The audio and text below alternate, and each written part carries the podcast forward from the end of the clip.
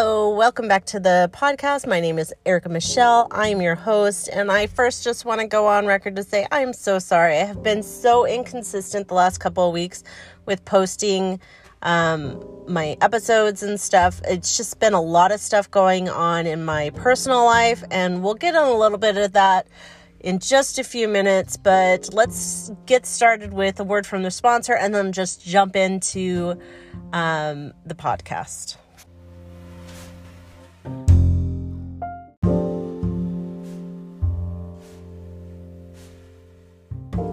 Okay, so there's been a lot of things going on in my life lately. Um, we are, my family are in the middle of a move, and it's an international move, and those things are kind of hectic. We've been in Italy for a number of years, and now we are headed back to the States. My husband is in the Army, and he's got orders to report back to the States. So, normally a international move is a little bit more hectic than a regular move, right? Um, so then you add the army into the whole equation and it gets like a hundred times harder. Just because information changes you get the wrong information because the person was uninformed and then they forget to tell you information. It has just been crazy. And that's like normal i feel like. Like people just feel like you know it's a whirlwind. Everybody's just like everybody i talk to anyway the spouses and the military members are usually just like you can't plan on anything. So, and I think that's sad because this type of a move is is um how do I say that? It's it's stressful. It's very stressful, but then we add, you know, I have animals that I need to ship internationally, make sure they have the right paperwork and the right health certificates and you have so many days to get it all done and it has to be done before that and then depending on where you're shipping through because there's not a direct flight. So it's just a big craziness. On top of that we're having to like close out our contract with our landlord which is normal. Everybody does that right? But adding to the mass chaos is that where we are going is the housing, on the on post housing. The list is so long, and people are like two or three months at the station before they get the house on post. And my husband didn't really want to live on post, but it was like I'd prefer that as an option to be on post for a few months while we buy a house so that we could actually be there and look at the house and and walk through it and that kind of thing. But that's not going to happen. And so we didn't really want to waste our money on renting because renting, honestly, where we're going, it's almost more expensive to rent than it was to get a house. So, to add to all my chaos, we are in the midst of buying a house. And that in itself, buying a house while you're away in a different country is hard but where we are moving to, we know absolutely no one. Like we have known people that have been stationed there, but we ourselves do not know anybody. So, because we're not there, we're having to find like friends of friends to be at our signing to sign our names. So then we had to get a, a power of attorney for just this signing. And yeah, it's just been chaotic. It's so crazy. I mean, at one point, they were like, like you think it would be easier because they send things digitally and you can sign digitally. But we were getting all these blocking messages because we were international and their database is only set up for local or like it, um, the US. And so we had to buy a VPN, which we hadn't had one because we didn't need one. And so we had to buy a VPN subscription so that we could sign our documents. It's just been, it has been crazy. And that has been life thus far. So, in the, all the moves. So, on top of everything, I'm stressing out because we had plans and I had made plans to go see family and then head to our destination. And then, because of information that the military did not give my husband and they didn't tell him like hey you're so many months out, you should look into this stuff so you can know what the protocols are. Like, there's nowhere. I've looked to see if there's somewhere online that says like the rules of leaving this place and like all that stuff. So we had made plans and then the army told them like no, you can't leave the rule for this post and I don't know if it's always been this post in Italy or if it's just been during this time that they made this rules because I can't find anything in writing that you can't leave um this like Italy. You can't leave Italy until uh, up to you can leave early but only up to 3 days early from your DEROS date, which is your your date to leave the country. I don't know exactly what it stands for, but so that messed things up because we were planning to take 60 days of leave so that we could visit family because my husband I've gone back to see family at least once a year but my husband has not so he hasn't seen any of his family other than the type the time when my mom passed away while we were gone and he came to the funeral with me so other than that he has not seen family so I wanted to take that time to do that, but now he only has a few weeks from the time that he has he can leave Italy and then report to his next duty station. So he's only got a few weeks in between and that time is going to be spent moving into our house and learning the area. So we we, well, we thought we'd have a few weeks to go travel and see family and then like get to our place and then figure things out. But now we just have time. He just has time just to come to the place and help me figure it out. So that was a little sad for me because I really like enjoy traveling with him. and I don't get a lot of time because this post in particularly that we're at, they're gone a lot training because they cannot do a ton of training inside of Italy. Like they can do some of it, but a lot of their like combat training is done in different surrounding countries. So then when you have the expense of going to all these different countries, they really like block in the time because it takes a lot to bus or fly people in and it's a lot of coordination. And so they're usually gone three weeks at a time, four weeks at a time, easy, sometimes a few months, you know. So, and then they're home for a little bit and then they'll go again. So it's really kind of sad that we haven't been able to travel so much. But I guess it's just getting us ready for this next venture in our life. He is signed up to be a drill sergeant, which is ex- exciting for him. I'm not sure if I'm so excited just because I hear again, it's a lot of time away.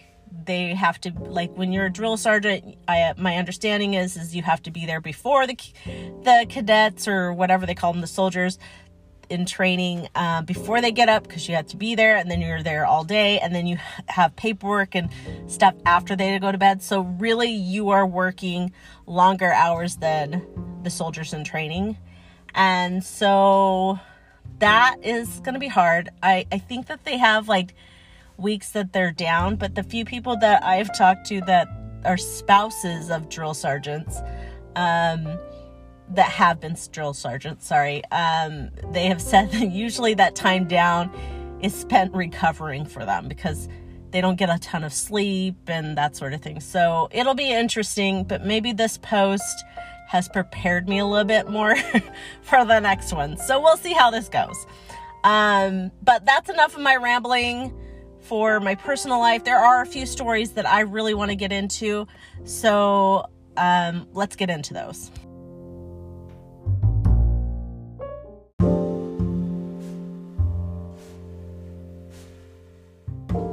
So, both of the stories that I want to talk about today have to do with partially or fully about the the U.S. Army. So the first one um, has to do with the city of Vicenza and the U.S. Army garrison in Italy. Um, just a few days ago, the April 28th. So I guess it's about been a little bit over a week. Um, they took a pause or a day to pause and remember the day that the Americans ri- arrived in Vicenza, the city, during World War II. And um, that was back in 1945. So they had this this big ceremony to commemorate this and stuff and but they had a special guest and this is why I thought this um, story was so kind of it like warmed my heart that they were trying to make this right and they had her this lady as a special guest. Um, her name is mary Mo- Mor- moron i think. It's m-i-o-n she's currently 89 years old but at the time, she was 13 when the Americans came through her village in San Pedro Gu, And she spent the night hiding with her mother in the attic in their farm um, along the main road of the town. And just because they were re- hearing retreating German shots being fired near her house. And it was a memory that kind of haunted her for years afterwards. But she woke up the next morning. The Americans were nearby. Her mother prepared a birthday cake for her. So it was fresh from the oven. The cake went in the windowsill for a little bit, just, you know, to kind of cool it off or whatever. And um, when they when they came back for it, they realized that the cake was gone. Um, so the Americans had helped themselves to it as they came in. I'm not sure the whole story as far as the military side, whether they were famished or, you know, whatever.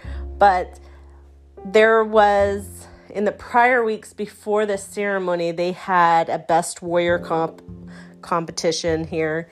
And um, the winner of that presented this 89 year old a, uh, a birthday cake to kind of say sorry that that happened. And she always thought it was um, a funny story as she kind of grew older and told the story. But when the garrison command, I guess, were told the story, they decided, as far as part of the remembrance um, ceremony, they would honor her and, and rectify that situation. So I thought it was a kind of a cool story. And um, so I thought I'd share you with that.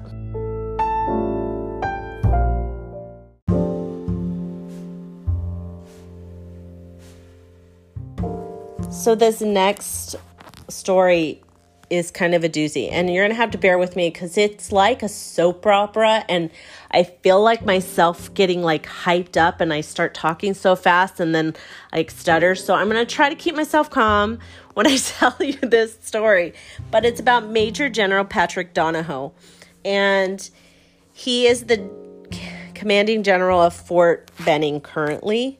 Uh, he has been, it's been said that he has violated regulations for years while using his rank and position to retaliate against anybody who tries to hold him accountable. Um, as a general officer, he was no stranger to a controversy surrounding his online social media presence. In fact, there's a publication from Breitbart um, on July 26 regarding the calling out on Twitter for his followers to block and report people that he called trolls or disinformation tinfoil hat team. This was after he had one of his tweets, he had encouraged people to be vaccinated. Um, and his conduct on social media went beyond unprofessional when he calls for a mobilization of those that decided to speak out against what he was tweeting. Um, now, that in particular situation, I think, was a line that he was toted from, you know, you, the the president of the United States, who's the head of the army, right? So I think that that line that he was toting was kind of coming from above. It was still inappropriate because when you have people just saying like you you're supposed to be a soldier for freedom, right? We we are America. We stand for freedom of choice and those types of things. So when people um, talk against you, especially on social media, he sh- he should have just let it go. But he instead of that, he retaliated and had and asked his followers to kind of retaliate for him, right? So that was a big boo boo on his part. Inappropriate, absolutely. Um, there seems to also be a lot of social media interactions between him and young female soldiers that are in schools under his command. Um, this violates many of the rules of the Army. Um, some of those rules being soldiers of different grades must be careful that their um, interactions do not create an actual or clear perceivable um, undue familiarity between the officer and the enlisted soldier, cannot compromise or perceive to compromise the integrity of super, supervisory authority or chain of command, cannot actual or perceive partiality or unfairness involving or appear to involve the improper use of grade and rank or position of person for personal gain. Um, there's a bunch of different ones, but a lot of it says like um, you can't really, unless you're talking about work or that sort of thing, that it really discourages, especially way higher ranks coming down. You just have to be careful that you're not being seen as getting too close to one of the and helping just them, right? So whether you think that that's fair, that's the rules. And as it, somebody in his position, his position is to enforce those rules. So if you're going to enforce something and then not follow it, then that's a problem. Now, if you have a problem with the rules, then that's something we need to change. And I and I do think that we need to get a little beyond like just all about work, but I think those rules were put in place to help so that if someone wasn't just helping somebody to get a date or get whatever out of them, you know? So I think those rules were set in place for a reason. I also don't think that these accusations would be would give be given much merit if he was online talking to both both sexes of soldiers, right? So if he was talking if they were he was talking beyond just the females, then in this type of manner or familiar manner, then I think there would be less weight to these allegations, but as it is, there is a hefty weight to these allegations. Um, I know that his Twitter feed, this is where a lot of the stuff went down, is on Twitter. And I know that his Twitter feed used to be public, it is now private, but you know, I think that since this whole thing began and there was a lot of controversy, he, I think he just kind of set it to private. Um, another part where we think that it's clear to me anyway um, that he used his rank to retaliate um, against somebody was in the circumstances involving Captain Seth Reeder. Now, Captain Reeder was under his command and filed a complaint about his inappropriate interactions that were happening between Donahoe and some young females that fall fell under his line of authority. Um, now that complaint was filed. Once that complaint was filed, anyway, um, he, uh, Captain Seth Reeder, was relieved of his command. He was also given two disciplinary actions, and he will face some kind of board that may jeopardize his career in the Army. It may not allow him to continue his career in the Army. And, and, the way that it's set up, I believe that if it goes badly, he may not even get the benefits that he has worked for, like the retirement that he's had um, for the time that he's been in the army and maybe VA benefits afterwards. And so it may really mess up this captain's life if that board goes badly. So what happened, the dir- disturbing part of this whole thing is that Captain Reeder was detained at a hospital and he had to contact both his doctor and his lawyer, and they both said that he was being held illegally at this hospital. Um, he was held there for over 12 hours and had once he was released and on his way home, three blocks away from the hospital, he was then pulled over by multiple military police. And this was after the doctor released him and after staff duty released him to be on leave. So the MPs tell him that they need to stop. They were told to stop him because he had they had paperwork from his brigade. And unfortunately, at the time, he had all four of his kids in the car and his wife. Um, the ages of the kids are like nine years old to to six months old. So there, it's late. It's tired. If you go to the YouTube video, um, Terminal CWO, you will see because um, he is on the phone, car phone with his lawyer, and his wife is videotaping the the interactions of this whole thing. So, um, they tell him that the paperwork, the brigade said that he had to undergo a mental evaluation because he was assessed at risk. And at this point, this is when Captain Reeder um, says says that he understands what they're trying to do, but that the bylaws of the military that when it comes to dealing with mental health, he explains to them that the change of the man, uh, chain of command has to let them, him know the factors of why they think he's at risk. That is one of the things that they legally have to do. And at that point, they had not done that. So the MPs were telling him that even after that, that he was signed out on leave and the doctors released him, that um, he had to go and be held at the barracks for 24 to 48 hours. Now, the whole interactions, I can tell you by far, he is professional. And I almost think that he's inhuman because he was so respectful to the MPs, even though he had just endured 12 hours at the hospital of being detained and then let go, and then being in the car with his four kids who are crying. You can hear them in the video, and then again being detained. I just, I think most people would have lost their mind at that point, and um, at no point does he lose lose his cool. And even at the end of his interactions with the MP, he thanks them and apologizes for all the confusion, and then they finally did let him go. Now, even after this interaction with the MPs, after being held, he goes through the installation's gate and he find then finds out that there's a bolo issued out for him.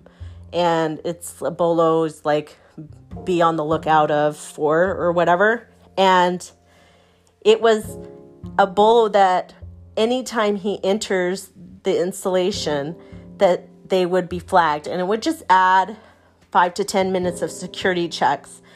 And this is crazy because Captain Reeder lives on post, so he has to come in and out of the installation gate.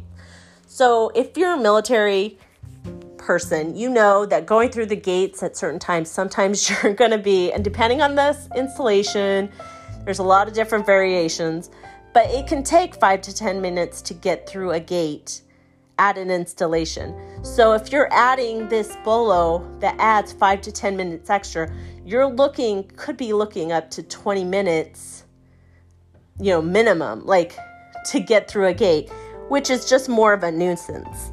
Um, later, um, he was able, he had to go get a mental health evaluation because they did redo the paperwork and they did eventually get the paperwork correct. And so he was seen by a licensed professional who deemed him not to be a threat. Um, the professional um, therapist, he did, they did say that they highly recommended that he not turn in his personal weapon to his chain command. I'm not sure why that was put out there. Maybe because they were requesting it, but he said that that's not something that that should come about, which in the end of all this, what's crazy is that Donahoe is going to be presiding over this board for Captain Ritter. Um, that should be happening soon here, actually. Um, he's the one presiding over it, and he's the one being accused of all this stuff. So it's so crazy to me that that Donahoe will preside over a board that he's retaliating against this person. So it just doesn't seem it seems very sketchy to say the least, right? So, but Captain Ritter is not the only one. There's a, a Colonel um, Budahas, I think that's how you say it, Budahas, and he wrote um, or filed a hundred plus page IG complaint against Donahoe. Now, at the level of Donahoe, um, anytime there is a complaint against him, um, there there's some kind of trigger. He's let known that there's a complaint.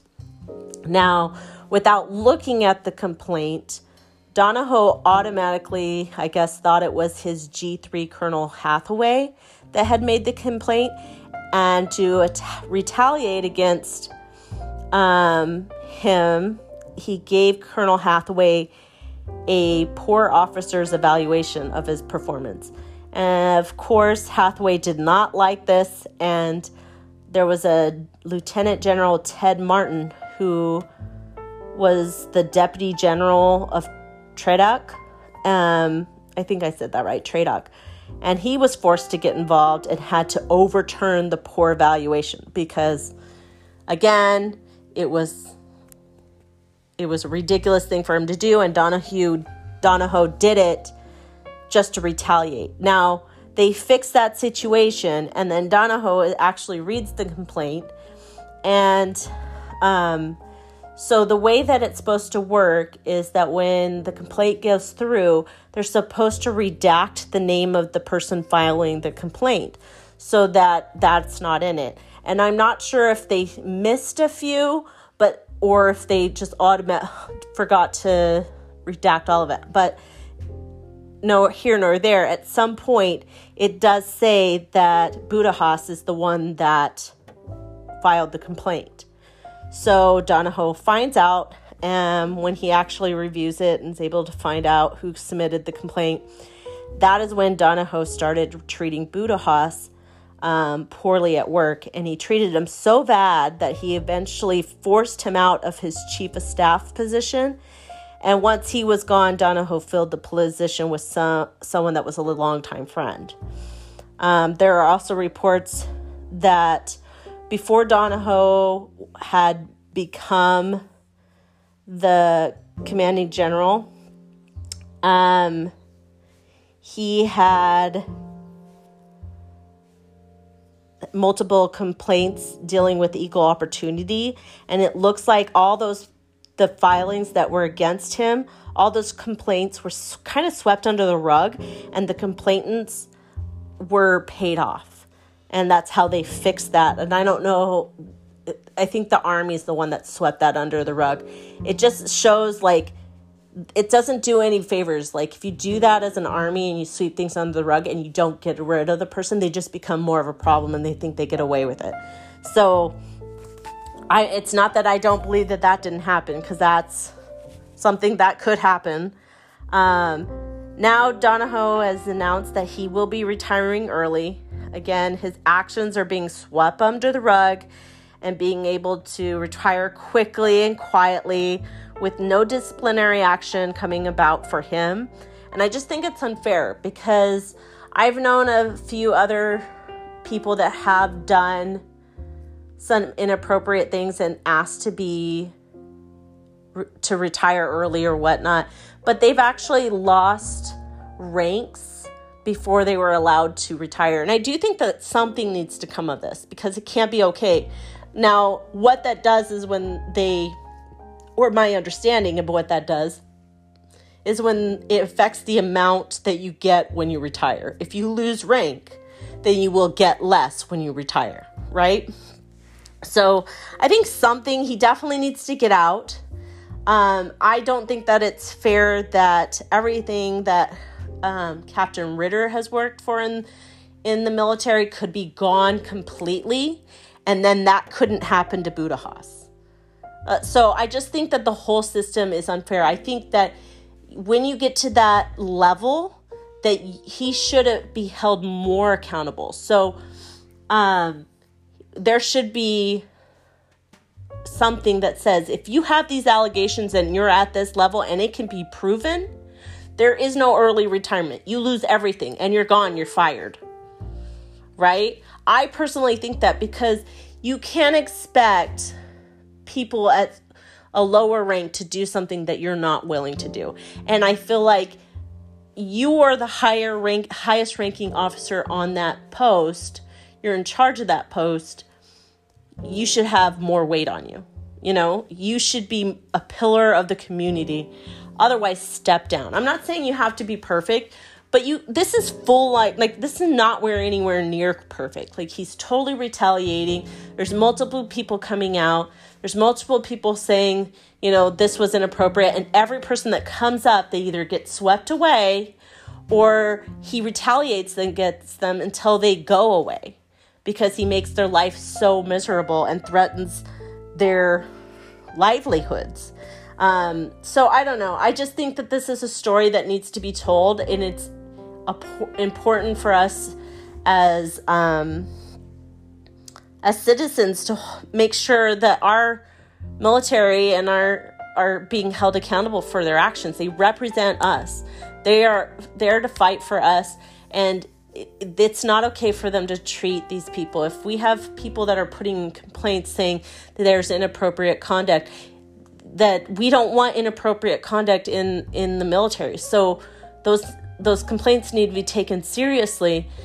And if you have someone, it's not like it's one person saying this. There's multiple people that have filed complaints and multiple complaints that have been sw- swept under the rug. So there is something here. So to let him retire quietly, I just think it's wrong. And so um, I'm going to again just plug this um, Terminal CWO uh, YouTube channel. I'll link the channel in the description of this podcast. I really think it's important. They have a lot of stuff, but do your own research. Reach out to whoever you think that will be um to I don't know, like we just need to hold them accountable. I don't even know. I think there's a petition that's going to be I'll try to find the petition that says there need like they think that there needs to be more than just retirement. I don't know that we can even do anything since that's already been set, but we've got to try. People need to be held accountable um, for their actions. And, you know, I, I just think that there's so many complaints here that it can't be all, everybody's lying about them. You know what I'm saying? So if it would have been one person, I could say, okay, they're doing, looking into stuff. This could be just one person that's got, you know, a, a vendetta against him. But that's not what it seems to be. There's multiple things in here and I didn't even go deep dive on this. And so there's probably way more. So just at the surface, this is ridiculous. This is something that, um, you know, Major General Donahoe needs to be held account- accountable. So that is the second story. Let me know what you think.